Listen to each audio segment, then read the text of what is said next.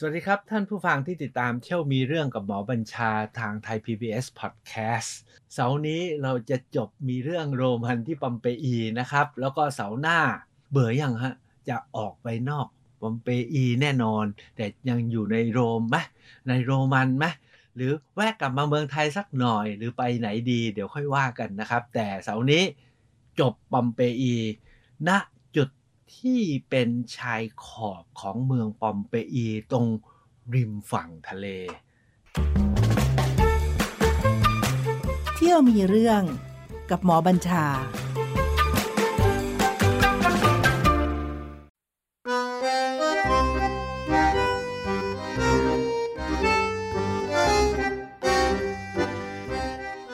หากท่านติดตาม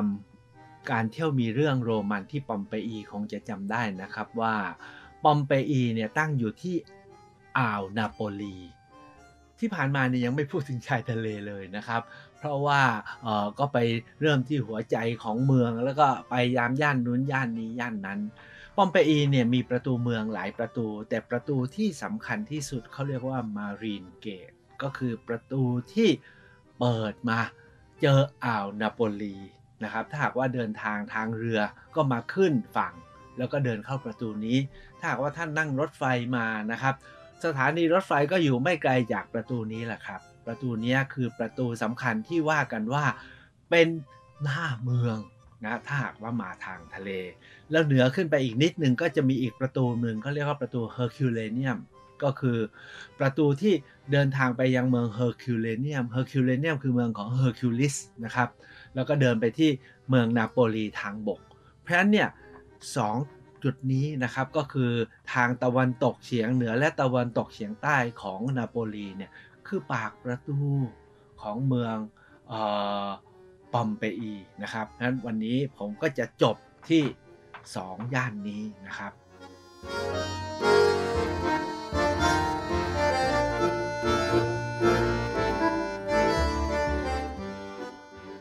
เริ่มที่ย่านแรกก่อนก็แล้วกันนะครับ ย่านที่ถ้าหากว่ามาทางบกจากโรม มาถึงนาโปลีมาถึงเฮอร์คิวเลเนียมก็จะยาตราผ่านมาเข้าที่ประตูเฮอร์คิวเลเนียมคือประตูทางด้านทิศเหนือ ประตูนี้เนี่ยจริงๆแล้วก็พอเข้าถึงก็จะมาเจอ Civil Forum นะครับตั้งประชันแล้วก็มีเขาวิสุเวียสอยู่ข้างหลัง ประตูนี้เนี่ยมีความสำคัญ 2-3 อย่าง แล้วถ้าใครไปเนี่ยเขาบอกว่าอย่าพลาด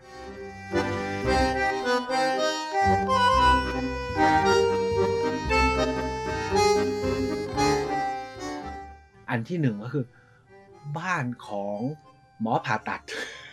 บ้านของหมอผ่าตัดทำไมถึงตื่นเต้นนะคำว่าตื่นเต้นมากก็คือว่าในบ้านหลังนี้นะครับ ขุดไปขุดไปเขาเจอ อุปกรณ์เครื่องมือผ่าตัดอายุ 2,500 ปี ของเมืองปอมเปอี ถามว่ามีอะไรบ้าง มีปากคีบอันเบอร์เรอร์ รวมทั้งเครื่องตรวจช่องคลอด รู้จักเครื่องตรวจช่องคลอดใช่ไหมครับ ถ้าคุณสุภาพสตรีเวลาไปหาหมอนรีเวชอะเขาจะมีคล้ายๆกับปากเป็ดนะใส่เข้าไปในช่องคลอดแล้วก็เปิดเพื่อที่จะดูเข้าไปข้างในให้ชัด ที่นี่เจออันเบอร์เรอร์เลยครับ แล้วก็มี ขายังมีปากครีมสำหรับทางเพราะฉะนั้นเนี่ยที่นี่เจออุปกรณ์การผ่าตัดของหมอผ่าตัดที่มากมายไปหมดมีเจอแม้กระทั่งมีดเจอเป็นร้อยร้อยชิ้นเลยครับ ก็สรุปว่าความก้าวหน้าทางการผ่าตัดในยุคโรมันเนี่ยไปไกลมากแล้ว ส่วนว่าจะมีการวางยาสลบหรือเปล่าผมไม่รู้นะครับ จริง ๆ แล้วเรื่องความก้าวหน้าทางการผ่าตัดทางการแพทย์เนี่ยในจีนก็มีแล้วในอินเดียก็มีแล้วหมอชีวก ในจีนมีหมอฮูโต หรือแม้กระทั่งในอียิปต์ที่ตามมหาวิหารก็มีภาพเครื่องผ่าตัด แต่เอาว่าการที่เจอส่วนใหญ่จะเป็นแค่เรื่องเล่าหรือไม่ก็เป็นจารึก แต่ที่พอมเปอีเจออุปกรณ์เป็นร้อยร้อยชิ้นตกหล่นอยู่ใต้ขี้ใต้ขี้เท่าภูเขาไฟวิสูเวียส ถ้าหากว่าท่านอยากดูนะครับ ค้นไปเลยครับใน Google บ้านหมอผ่าตัดที่พอมเปอี ท่านจะเห็นรูปเลยนะครับ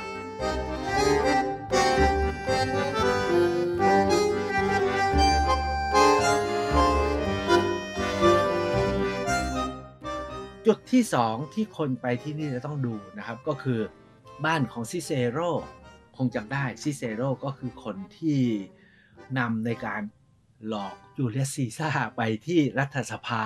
แล้วก็รุมกันแทงจนจูเลียสซีซ่าตายอะบ้านของซิเซโรก็มีนะบ้านตากอากาศอยู่ที่นี่ปอมเปอีเนี่ยเดิมเนี่ยเป็นฐานของคนถิ่น แล้วตอนหลังเนี่ยซูล่าซึ่งชาวโรมันเนี่ยก็เข้ามาตี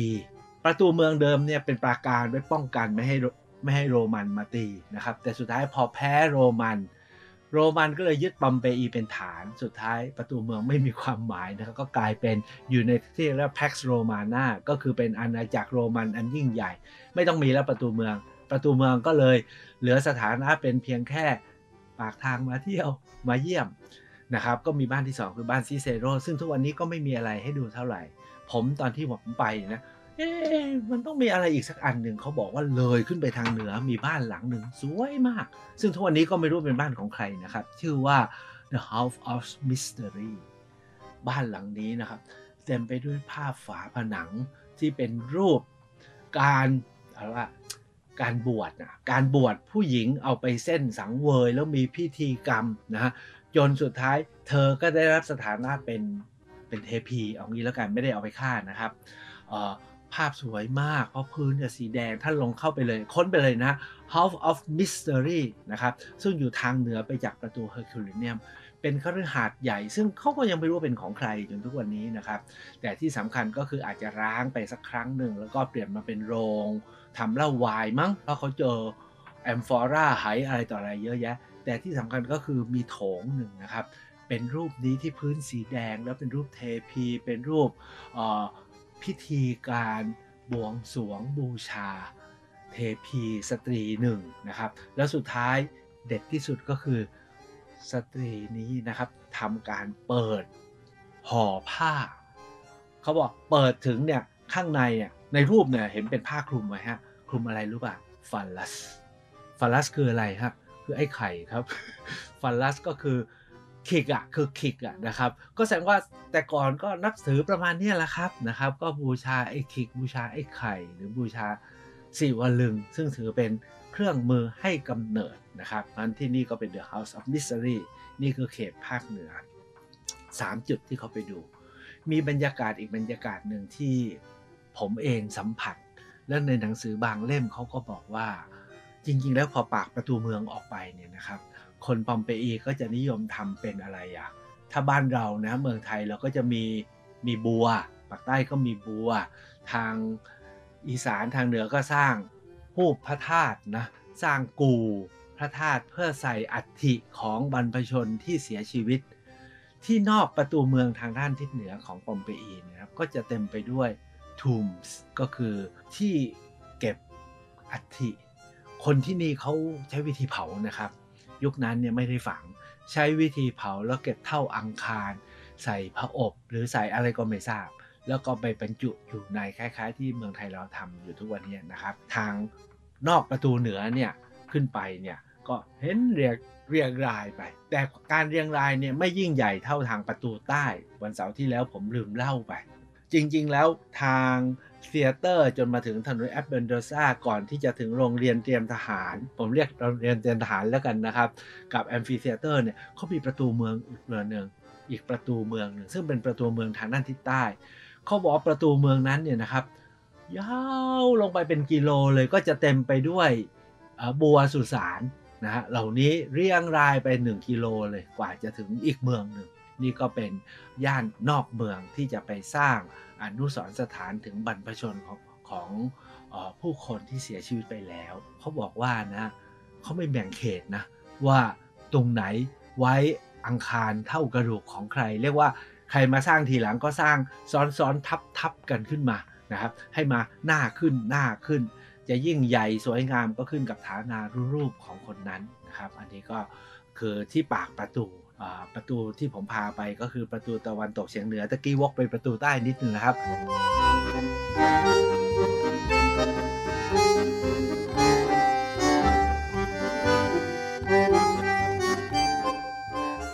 ทีนี้ผมจะพาไปอีกมุมหนึ่งก่อนที่จะจบ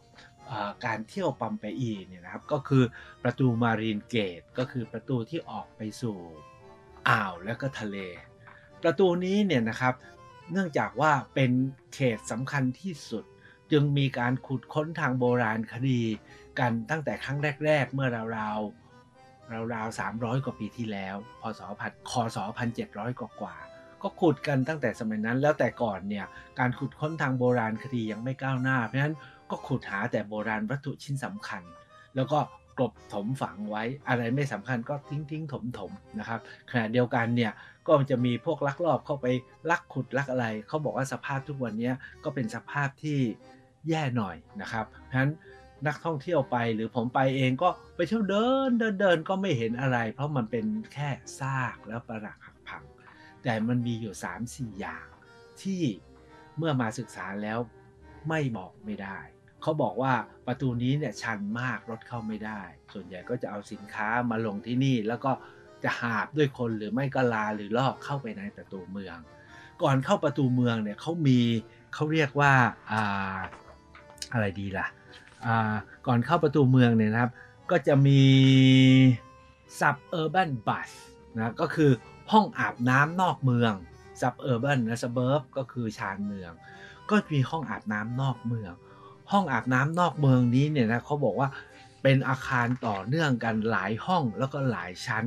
แล้วก็ตามที่ผมเล่าไปนะห้องอาบน้ำก็มีที่ผลัดผ้าที่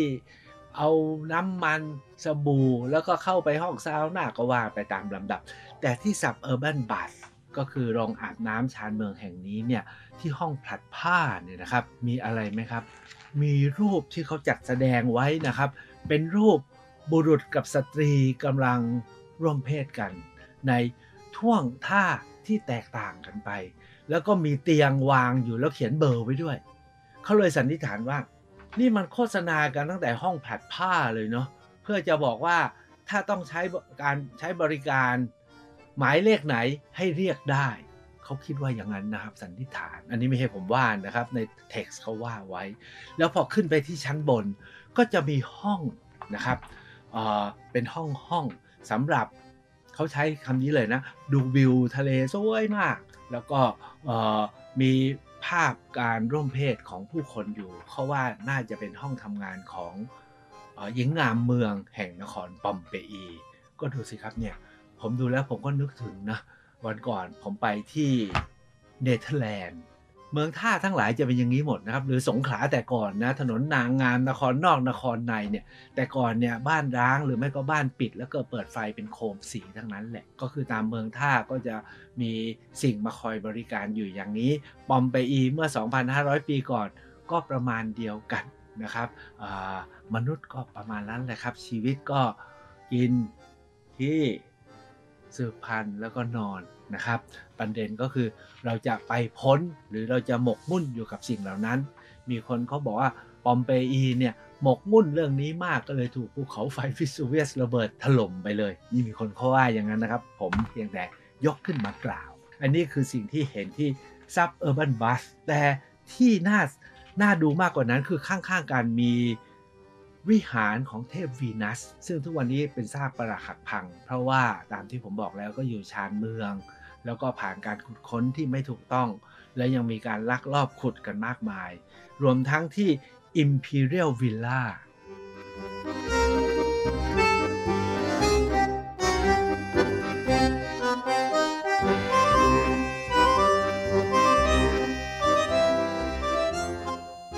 Imperial Villa เนี่ย สันนิษฐานว่านี่น่าจะคือวังของราชวงศ์ที่มาประทับ ถามว่าราชวงศ์ไหนที่มาอยู่ที่ปอมเปอีว่ากันว่าน่าจะเป็นเชื้อพระวงศ์หรือเอ่อมเหสีของจักรพรรดิเนโร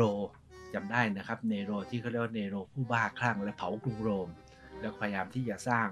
พระราชวังทอง เขาบอกว่าจักรพรรดิเนโรมเหสีของเนโรองค์หนึ่งเนี่ยนะครับ ก็เป็นคนไปจากปอมเปอีก็จะมีพระราชวังแต่ทุกวันนี้ก็แทบไม่เหลืออะไรอยู่นะครับ ทั้งหมดนี้นะคือย่านทางด้าน ประตูทั้งสองที่ผมบอกไว้ก็คือประตูเฮอร์คิวเลียเนียมกับประตูเอ่อทางชายฝั่งทะเล เป็นยังไงบ้างครับปอมเปอีที่ผมพาท่านมาท่องมาเที่ยวมาเลี้ยวมาชมสำหรับการไปของผมเมื่อ 3 ปีที่แล้ว มีอีกอย่างหนึ่งที่อยากจะบอกแล้วก็ต้องเรียนท่านนะครับว่า ที่ตรงบริเวณสุดท้ายสุดที่ Marine Gate นี่แหละครับ ทุกวันนี้นะครับเขาทำเป็น coffee shop จริงๆแล้วในย่านเมืองเก่าก็มีมุมต่างๆ มี coffee shop รายทาง แต่ที่ไม่อยากให้พลาดก็คือว่าที่ตรง Marine Gate นะครับมี coffee shop ที่สมบูรณ์แบบ พร้อมกับพิพิธภัณฑ์ การเรียนรู้ที่ในเมืองโบราณเขาเรียกว่า site museum ก็คือเอาสิ่งของที่พบจากการขุดค้นทางโบราณคดีขึ้นมาจัดแสดงให้เราเห็นจะจะไม่ว่าจะเป็นสิ่งของทรัพย์ศฤงคารหรือแม้กระทั่งของเครื่องใช้ ซึ่งขุดพบตามบ้านต่างๆ ก็มาจัดแสดงไว้ที่ตรงนี้ แต่ที่เห็นแล้วจะเต็มไปด้วยใช้คำว่าอะไรอะสังเวชนะฮะก็คือ ท่านคงจำได้นะครับว่าเมื่อพอเมื่อเมื่อพอวันที่ 29 สิงหา คศ 79 ถูก 26 สิงหา ภูเขาไฟวิสเวียสระเบิด ผู้คนในกอมเปอี 15,000 คน ไม่เคยคิดว่าภูเขาไฟจะระเบิด ก็หนีกันไม่ทัน เพราะว่าภูเขาไฟระเบิดแล้วก็ส่งที่เท่า แล้วก็ส่งลาว่านะที่ร้อนระอุลงมาเนี่ย ในเวลาประมาณ 42 ชั่วโมงนะครับ 46 ชั่วโมง ลงมาทับถมจนผู้คนเนี่ยล้มตาย แล้วก็ถูกทับอยู่ใต้ขี้เท่าภูเขาไฟแห่งวิสูเวียส โดยเมื่อเขามาขุดค้นไปเรื่อยๆ ไปเรื่อยๆ จนล่าสุด ทุกวันนี้ก็ยังขุดกันอยู่นะครับ ยังไม่จบการขุดค้นระยะหลังเริ่มมีการพัฒนาและพบความรู้ สิ่งที่ผมอยากจะจบปอมเปอีก็คือว่าการไปที่ปอมเปอีของผมนั้นนะครับ ผมไปนอนคืนเดียวและเที่ยวหนึ่งบ่ายกับหนึ่งเช้านะครับ ผมไปนอนอยู่ที่ประตูทางด้านทิศใต้ เห็นเมืองปอมเปอีทั้งเมือง และเห็นภูเขาไฟวิสซูเวสเลยขึ้นไปทางเหนือ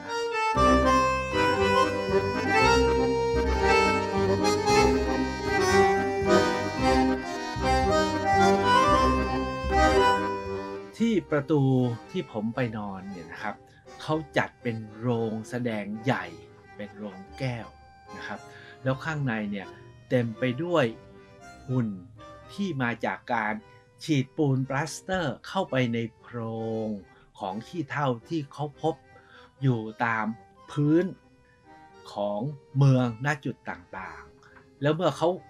พอปูนปลาสเตอร์แข็งแล้วเขาก็เอาขี้เถ้าออก เอาขี้เถ้าออก เพราะว่าปูนปลาสเตอร์นั้นก็คือเป็นหุ่นมนุษย์ที่ถูกขี้เถ้าถม แล้วก็ร่างกายก็เปื่อยยุ่ยเน่านะครับ แล้วก็เป็นโพรงทิ้งไว้ แล้วก็เอเอาปูนบรัสเซอร์อัดเข้าไป ก็เห็นเป็นรูปมนุษย์ในท่วงท่า ไม่ว่าจะนอนราบ ไม่ว่าจะนั่งยอง ไม่ว่าจะแม่กกกอดลูกไว้ในอ้อมอก หรือในท่าที่เอามือปิด จมูกปิดปาก เพื่อป้องกันไม่ให้ฝุ่นที่เท่าภูเขาไฟเนี่ยเข้าไปในปอดนะครับแต่ทั้งหมดทั้งสิ้นก็จบชีวิตนะครับ กล่าวกันว่านับหมื่นชีวิตที่ถมอยู่ใต้ขี้เท่าแห่งปอมเปอีนะครับแห่งวุสิเวสที่เมืองปอมเปอีการไปปอมเปอีที่ผมพาทุกท่านไปเที่ยวมีเรื่อง อยากจะชี้ให้เห็นถึงการค่อยๆรุ่งเรืองขึ้นมาของผู้คน นะครับ แล้วก็มารวมกลุ่มกัน แล้วสร้างสีสัน สร้างอารยะวัฒนธรรมกันไว้ แต่ถึงวันหนึ่งนะครับก็จบลงนะครับเป็นธรรมดาไม่มีใครหลีกพ้นได้เพียงว่าจะจบแบบไหนและอย่างไรนะครับ ที่ปอมเปอีที่ถูกฝังทิ้งไว้ 2,500 ปีจนถึงวันนี้ก็ยังไปดูได้การขุดค้นยังไม่จบครับ แต่ที่สำคัญสำหรับปอมเปอีนะผมอยากเรียนอีกเรื่องหนึ่งก็คือว่า เรื่องเหล่านี้จะไม่เป็นที่รับรู้แล้วก็ไม่สามารถมาเล่าขานอย่างนี้ได้ ถ้าไม่มีคนช่างศึกษาค้นคว้า เริ่มมาตั้งแต่ไพรนี่ The Elder ที่เข้าไปดูไพรนี่ The Younger จดแล้วก็เขียนจดหมายไปให้ อาจารย์ของเขาซึ่งเป็นนักประวัติศาสตร์ แล้วเขียนเรื่องราวทิ้งไว้ในตำราประวัติศาสตร์จนต่อมาเมื่อ 300 ปีที่แล้วมีการขุดพบ แล้วก็ทำการขุดค้นกันอย่างเป็นระบบแรก ๆ ก็ขุดไม่ค่อยดีพอครบ 300 ปีเขาว่าวิชาโบราณคดีก็เกิดขึ้นที่ปอมเปอีนี่แหละครับ แล้วก็พัฒนากันมาเรื่อยๆจนความรู้มากขึ้น ความรู้มากขึ้น ก็หวังว่าจะเป็นประโยชน์ในการเข้าใจและก็ร่วมกันเรียนรู้ ประวัติศาสตร์ วัฒนธรรมของผู้คนโรมันที่ปอมเปอีขณะเดียวกัน ก็ยังไงก็อย่าลืมนะครับ ประเทศไทยเราเมืองไทยเรา ที่ทุกวันนี้ผมเองก็กำลังศึกษาเรื่องสุวรรณภูมิครับ ก็ร่วมสมัยกับปอมเปอี แล้วเล่ามาตลอดเดี๋ยวจนต้องมีการโยงไปโยงมา ถ้าอยากจะรู้ว่าโยงแค่ไหน พบกันและติดตามเที่ยวมีเรื่องกับหมอบัญชาทางไทย PBS Podcast ต่อต่อไปครับ สวัสดีครับผม